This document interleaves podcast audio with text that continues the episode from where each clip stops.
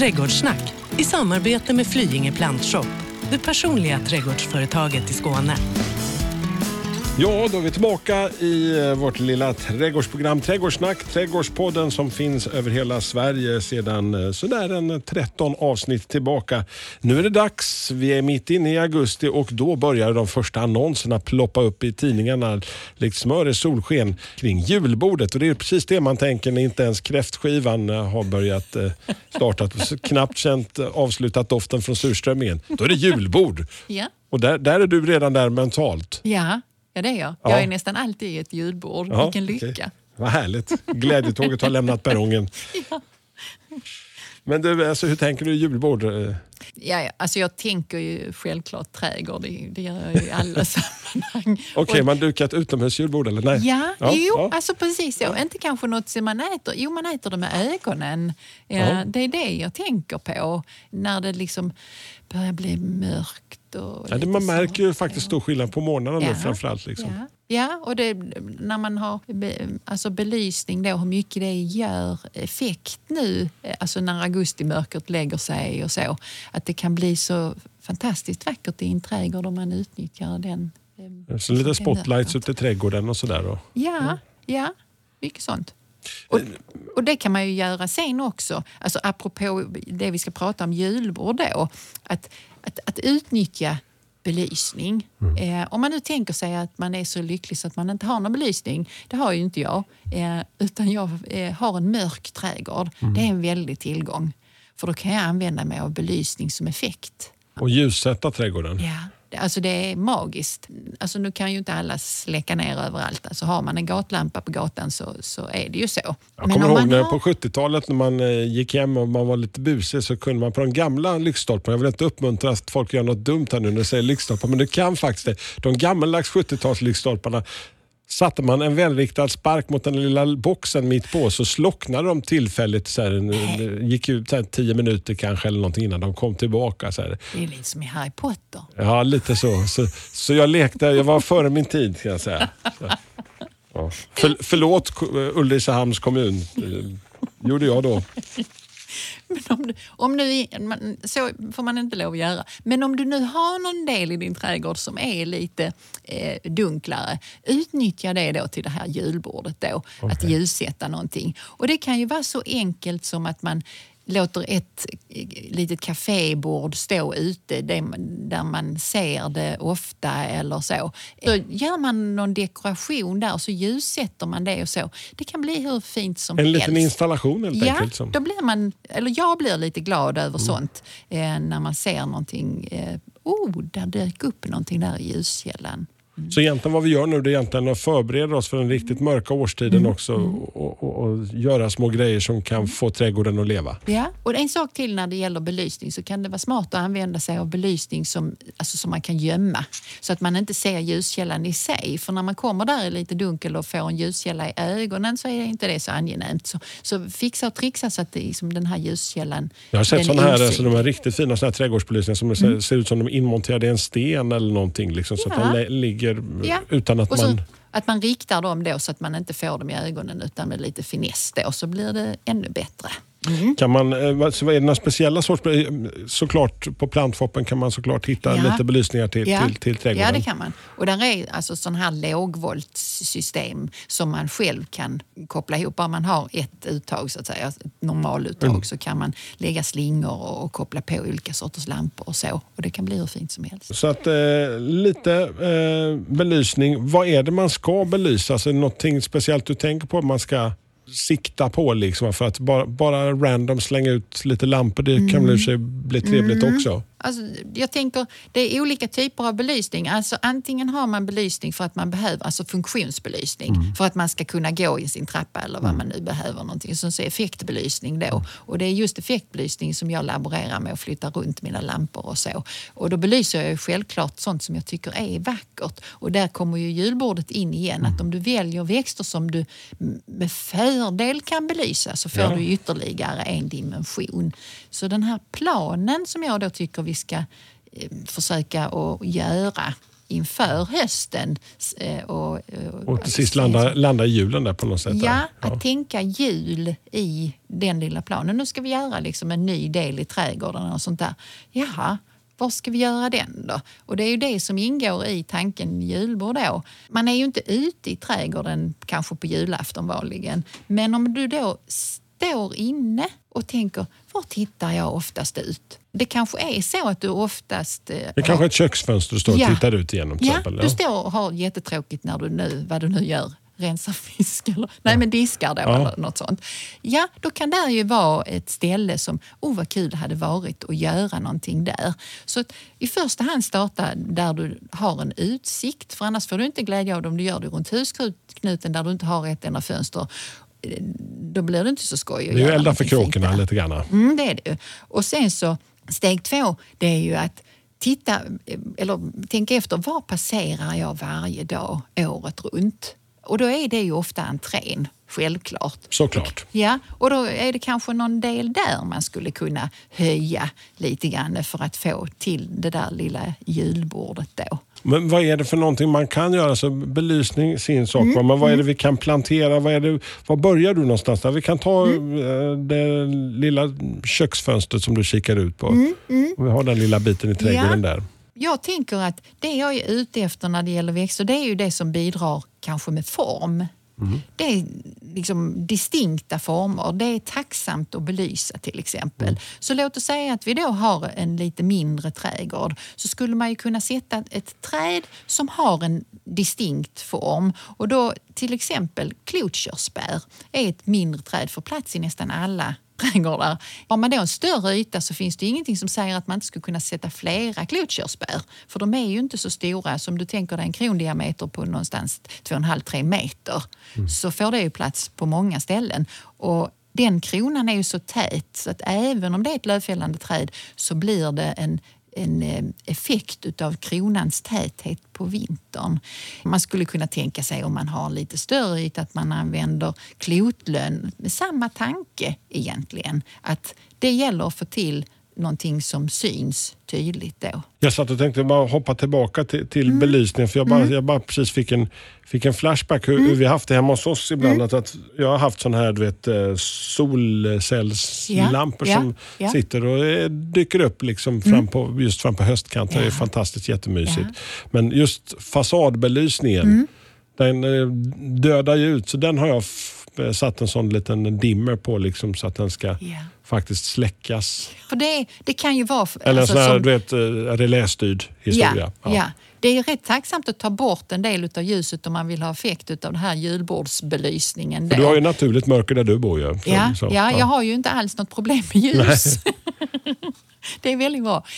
För att har man för mycket ljus då får man ju inte samma effekt. Så det är väl en smart idé att göra så. Eller ha just den här funktionsbelysningen. Istället för att ha en jättespott som alltid står tänd över hela carporten, så kan man ju ha någonting som är alltså styrt, rörelsestyrt eller så. Så lyser det bara då. Och då ser man ju, när det blir mörkt så ser man den där lilla planteringen utanför köksfönstret istället för att det har blivit mörkt i närheten. Tillbaka till det lilla trädet som vi nu kanske tänker, lilla klotkörsbäret som vi har smält upp så vi kan se från vårt lilla köksfönster. Du har så väldigt annorlunda sätt. Du smäller upp ett körsbär. Jag planterar det faktiskt. Ja, men så är det bara pang bom, och så sen när du står där och tittar och rensar fisk så ser du på ditt klotkörsbär och får en tår i ögat. Det är nästan till en religiös upplevelse. Ja. Mm. Okej, klotkörsbär, vad finns det mer för någonting vi kan tänka oss att fylla den funktionen som vi belyser? Om man då tittar på, fortfarande på lite större växter, så kan man ju kolla stammar. Alltså, det finns ju träd och även buskar för den delen, men som har väldigt vackra stammar. Och har man en lite större yta så skulle man kunna tänka sig att sätta landskörsbär. Alltså en typ av körsbär då, men fantastiskt, och lite mahogniblank stam. Himalaya-björk har en alldeles kritvit stam. Den liksom fäller det yttersta skalet på barken då, och så håller den sig vit till skillnad från många andra björkar då som blir lite vårtiga och ser lite annorlunda ut. Det finns ett jättevackert träd som heter amerikansk strimlön som nästan är som grön och vitrandigt. Det är så vackert. Kopparlön? Ja, varför inte? Där såg jag när jag var på plantshoppen här förleden. Så såg jag. Ja, de får ju en sån brunröd också, alldeles glansig stam. Och för oss som bor här kring Alnarp, de som nu har sett en kopparlön stå där vid en större byggnad som där många går, har sett ett fantastiskt vackert växt kopparlönsträd. Då kan jag säga att kopparlönnar växer inte alltid på det sättet. Så att är det trädet man vill ha i sin trädgård så måste man såga ner det. Nej, får man inte. Men man kan ju tänka sig att det är liksom gräddan av all kunskap finns ju där kring. Så detta trädet är vårdat på absolut bästa tänkbara sätt av eliten i kunskapsträdgårdsbranschen. Och det kan vara svårt att få till. Så att ibland så får man ju tänka individen snarare. Så att om man nu är ute efter barken och så finns det en kopparlön som ser lite udda ut så kan det ju vara vackert i sig för att den här individen bjuder något alldeles, alldeles speciellt. Även om det inte är liksom en rakstammig, tjusig sak då. Bark av olika slag. Och sen jag tänker på att det är inte bara barken som i sig är jättefin och vacker, från Himalaya-björken eller till kopparlönen, men ändå liksom kronan kan ju vara väldigt vacker och alltså grenverket på något vis. Ja. Om man tänker sig att man trixar lite med träd så gör vi ju så i min värld att man gör vissa träd flerstammiga. Flerstammiga? Ja, tänk dig att ett träd istället ser ut som en buske. Man har beskurit det när det är ungt. Så att istället för att det får en stam som går rakt upp och det verkligen ser ut som ett träd, så ser det istället ut som att det kommer upp flera stammar en bit ovan marken. Och har man då de här träden med väldigt vacker bark och stam, så vill man ju ha mycket av det. Ja, såklart. Ja, såklart. Och då kan man göra flerstammiga växter av det här. Till exempel då glanskörsbär och Himalaya-björk och så. Så får man väldigt mycket av det här. Och då kallas det för flerstammigt. Det blir ju ofta lika stort och liksom brett och så. Men är det svårt att göra och få till det så här, så beskärningen där? Alltså det kan det ju vara för en lekman. Men har man basen klar, alltså att man köper ett sånt här flerstammigt, så är det ju inte så svårt. Att vill du då, låt oss säga att där sitter ganska många grenar i från de här stammarna då, så sitter grenarna kanske i höftnivå, säger vi. Då kan man ju flytta upp den här kronverket som blir genom att ta bort de där tunna grenarna när de är unga, och så flyttar man liksom upp alltihopa så att det inte behöver vara så brett ner till. Och det är inte speciellt svårt.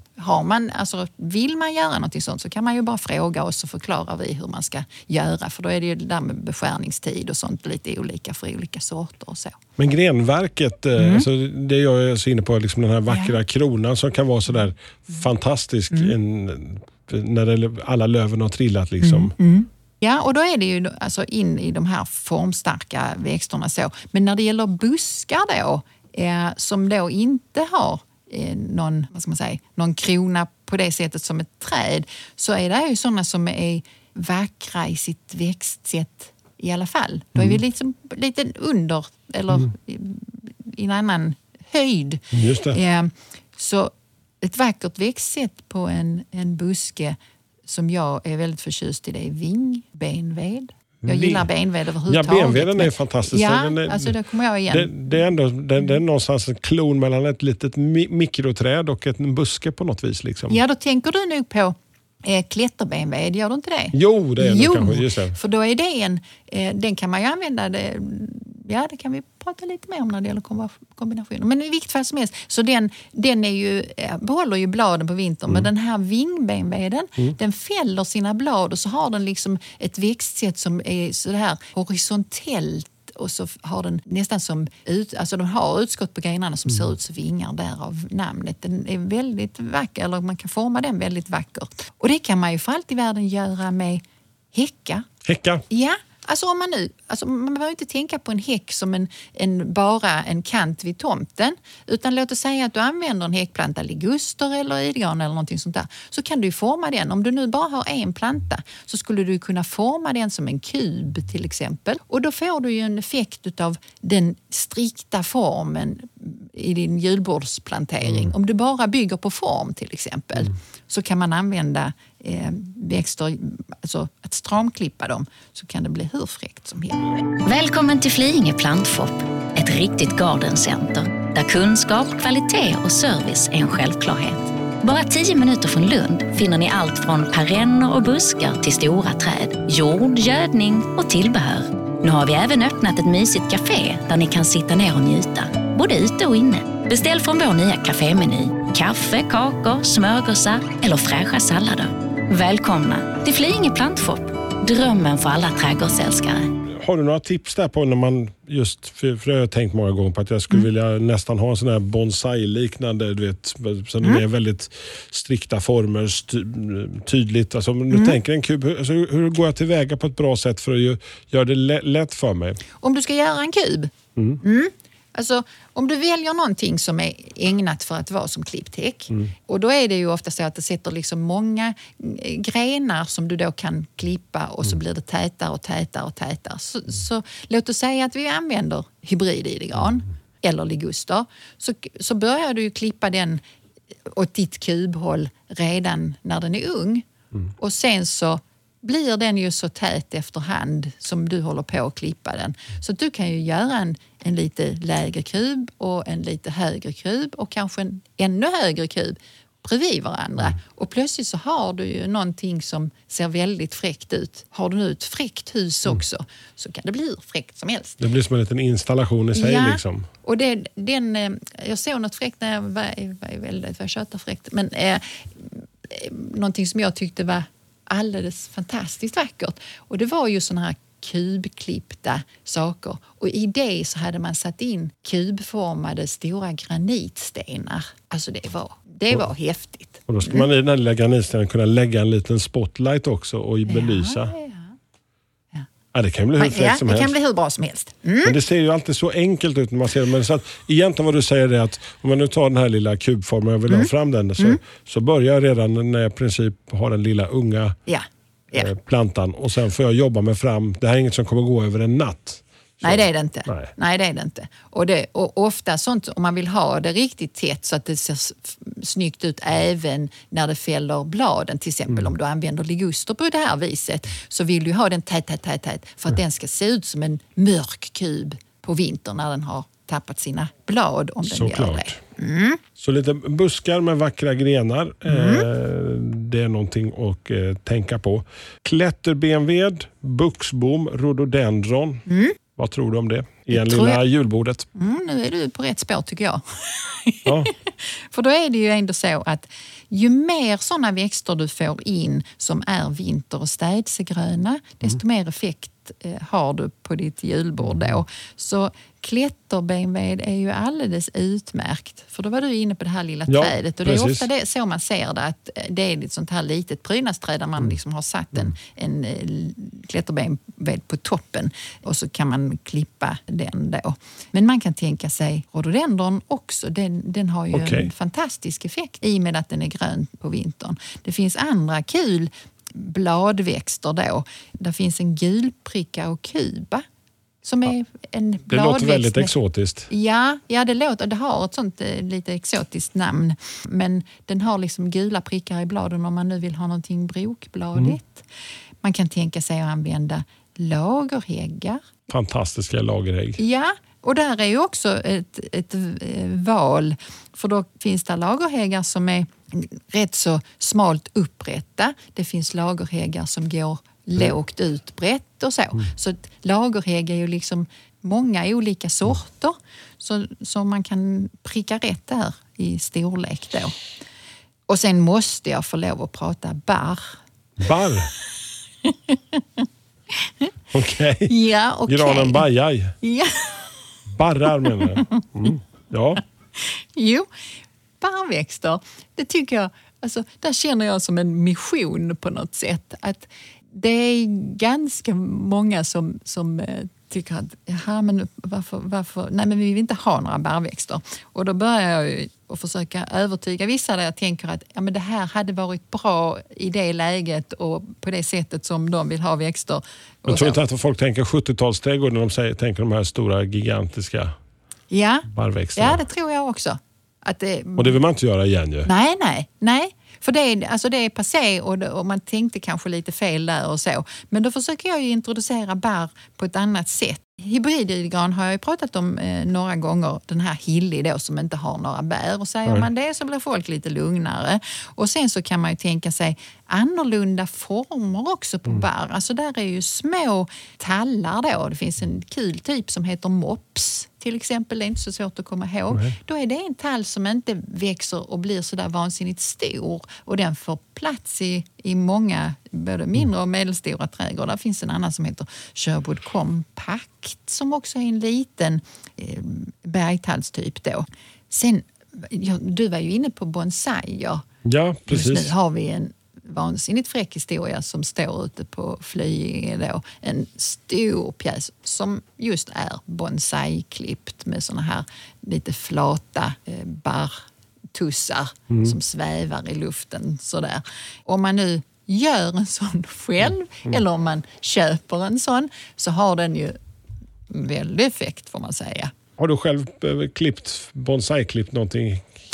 Jag har faktiskt börjat, jag har några, och där letar jag ju gärna individer. Att om man hittar en lite missformad eller misslyckad tall i sin arsenal av tallar till exempel, så kan man ju använda den. Och ibland när jag kommer hem till folk så kan jag ju se när vi går runt i någons trädgård och så säger vi tänkte ta bort det här, så säger stopp, titta här. Och så tittar vi då på en tall som står där och ser ganska ful ut eller någon annan barrväxt, men så har den en sån potential. Men om man klipper lite här och så flyttar man där och så börjar ni göra så här, så kommer det. Och när jag går igång på sånt, vilket jag rätt lätt gör, så ibland får jag folk till att tänka utanför boxen. Och så får den tallen eller den tujan eller den cypressen vara kvar. Då är jag ganska nöjd. Annikas och så blir det något annat. Ja. We're on a mission from God. Alla ska ha en liten... Men barr är så tacksamma för de har så många former. Och det är sånt som man ska ha på julbordet. Det finns liksom japansk ädelcypress som växer sådär lite vippigt. Ja. Det finns pelarväxta tallar som går alldeles upprätt och smalt. Super. Alltså, det är så enkelt. Alltså, det behöver inte vara... Det är ju jättefräckt. Det låter ju jättefräckt när du beskriver så, men ändå på något sätt, jag tror att förutom 70-talsträdgården så har väl ändå barrväxten något lite dystert över sig, alltså det passade svenska vemodet på något vis, eller? Ja, är vi svenskar så vemodiga? Jag känner mig inte så vemodig. Men hur som av, om man nu tycker att det är dystert, så tror jag att då tänker man just på 70-talsträdgårdarna när man satte ihop 8 olika barrväxter för att det skulle vara lättskött, och sen växte det på som rackans, och så var de ganska så lika till slut för att de växte in i varandra och det blev inte så bra och så. Det är ju inte så att man kan låta bli att sköta dem. Och min uppgift är ju på något sätt att tala för en vara som inte kunden tänker på. Och så då måste jag ju säga, nej, det behöver inte alls vara ett dugg dystert. Man kan sätta in gulbarja. Precis som jag brukar prata om kontraster när det gäller bladväxter, så kan man åstadkomma det med barr också. Det finns gulbarja, både granar och cypresser och så. I lite olika storlekar så allting behöver faktiskt inte bli stort. Så en tuja som heter Forever Gold till exempel, den är ganska pelarväxt och är just gul i barren. Det finns en liten gran, en nordmansgran som heter Golden Spreader som växer lite utbrett först och som har gula barr.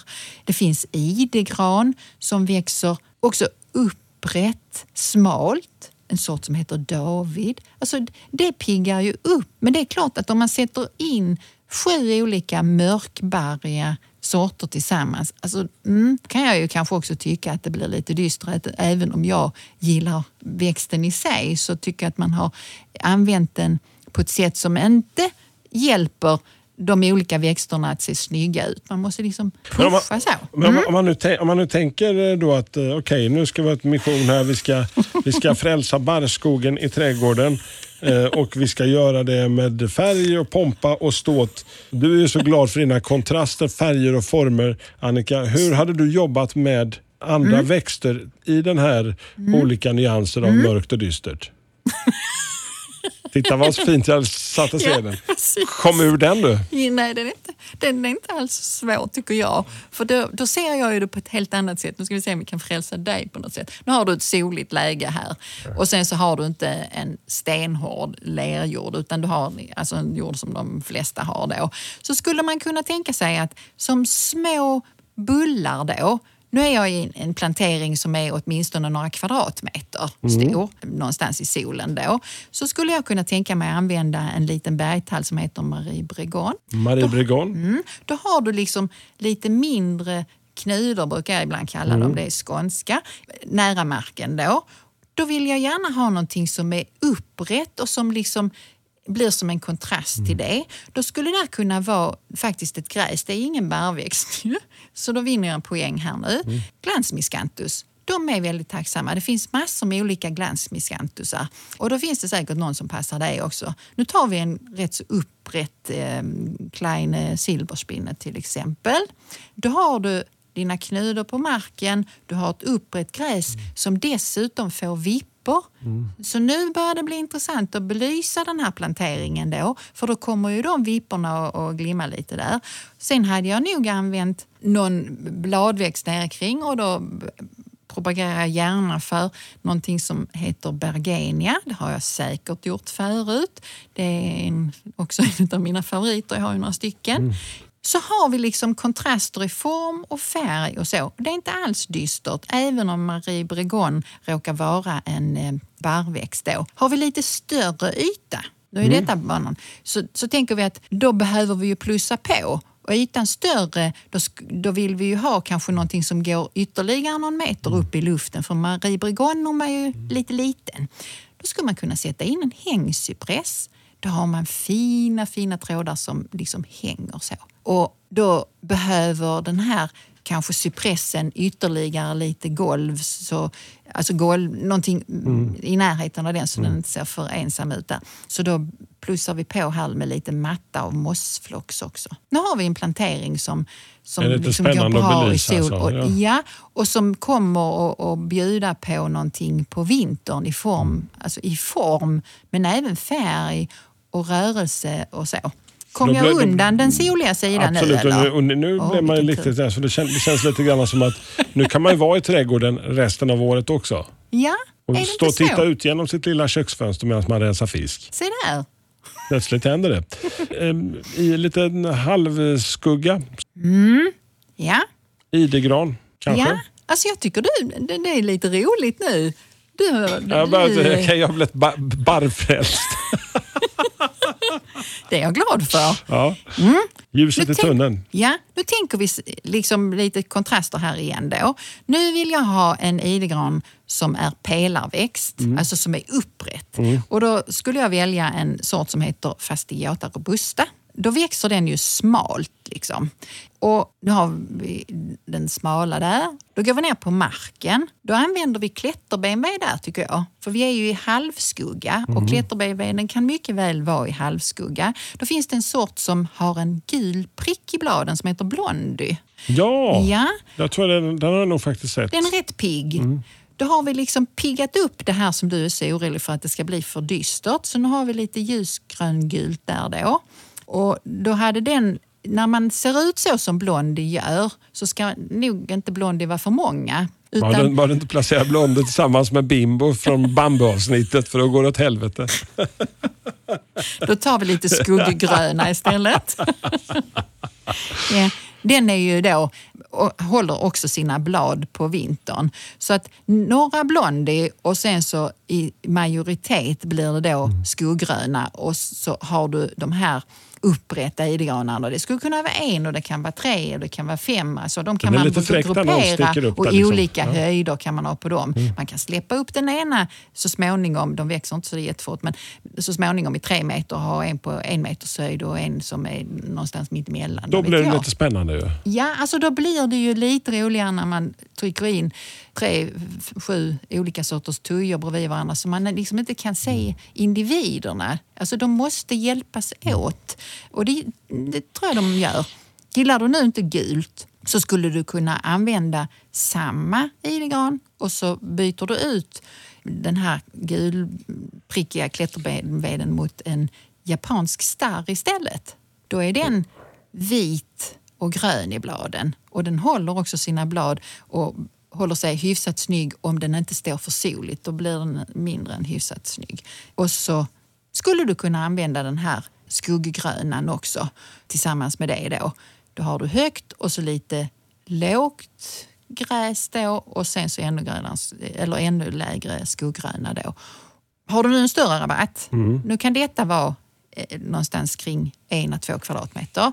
Men om du nu har en större yta, då plussar du ju på växter som kan tänkas bli större. Du kan plussa på av det andra också, så många fler. Men annars så in med till exempel någon lagerhägg som också vill vara i skugga då. Eller kan vara i skugga, den kan vara i solen också. Men vill du ha det lågt eller halvlågt utbrett, då väljer du en sort som heter otolöjken.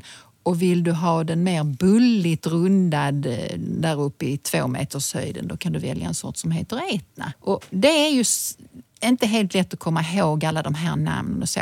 Men om man ställer frågan och har tanken, liksom, jag vill ha någonting som är som ett julbord. Det ska vara vackert utanför mitt fönster eller min entré eller så. Så är det, då dukar vi upp ett sånt. Då dukar vi upp ett julbord. Eller hur? Och så belyser vi det.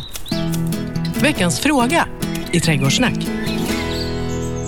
Tina har skickat ett meddelande till oss och ställt till veckans fråga. Annika, det ser ut att bildas frö på min väldigt vackra pion. Hur gör jag om jag vill så dem? Det är ju den tiden nu när vi kanske plockar för nästa år. Det är kul att de vill det. Alltså att använda frö utav sånt som man nu vill ha fler av. Det kan ju finnas frö som man inte vill ha fler av ett endaste dugg. Men den här pionen då. Jag var en stor beundrare av en man, Allan Dahlbom. Han hade fantastiska pioner som man vandrade runt i en fullständig pionåker. Otroligt vackert. Och han sa att han tog vara på alla frö, så han bara la dem vid plantan, alltså under plantan, och gjorde inte så mycket mer, alltså myllade ner dem lite där, så fick de ligga där och sen så lärde han sig att känna igen dem som kom upp. Och då är det ju inte alls säkert så att det som kommer upp kommer se likadant ut när det väl efter ett antal år börjar blomma som den ursprungsplantan. Precis, utan kan bli något annat som kanske är ännu vackrare eller inte. Men då har man ju tagit tillvara på fröna och gjort plantor kan grannen få och så. Så att antingen så de där under eller så i någon kruka och så sätta dem, vad ska man säga, kontrollerat då på skuggsidan av huset eller vad nu, så inte glömma bort dem helt. Så kommer det där så småningom att gro. Där fröet tar lite tid. Men har man då en liten etikett i eller så, att man skriver pionen och så åt och så småningom så kommer det upp någonting, får vi hoppas. Nästa vecka, då ska vi ta oss ut på nya grejer på Gungfly. Vi ska nämligen till riktigt utmanande lägen i trädgården. För det finns ju faktiskt en och annan trädgård som har lite speciella förhållanden. Mm. Så vi ska försöka ge de som bor så lite tips om tänket. Nu kilar vi iväg, käkar julbord och tack för att du lyssnade. Ladda gärna ner gamla avsnitt och har du några frågor, ställ dem via vår Facebook-sida. Det är Trädgårdssnack. Trädgårdssnack i samarbete med Flyinge Plantshop, det personliga trädgårdsföretaget i Skåne. Powerdeal hos Vedol. Jalas! Rätt sko för rätt jobb. Alla fötter är olika och alla jobb kräver olika skydd. Jalas har skyddsskorna för dig och ditt jobb. Så den här veckan, välj skyddsskor från Jalas hos Vedol. För säkerhets skull!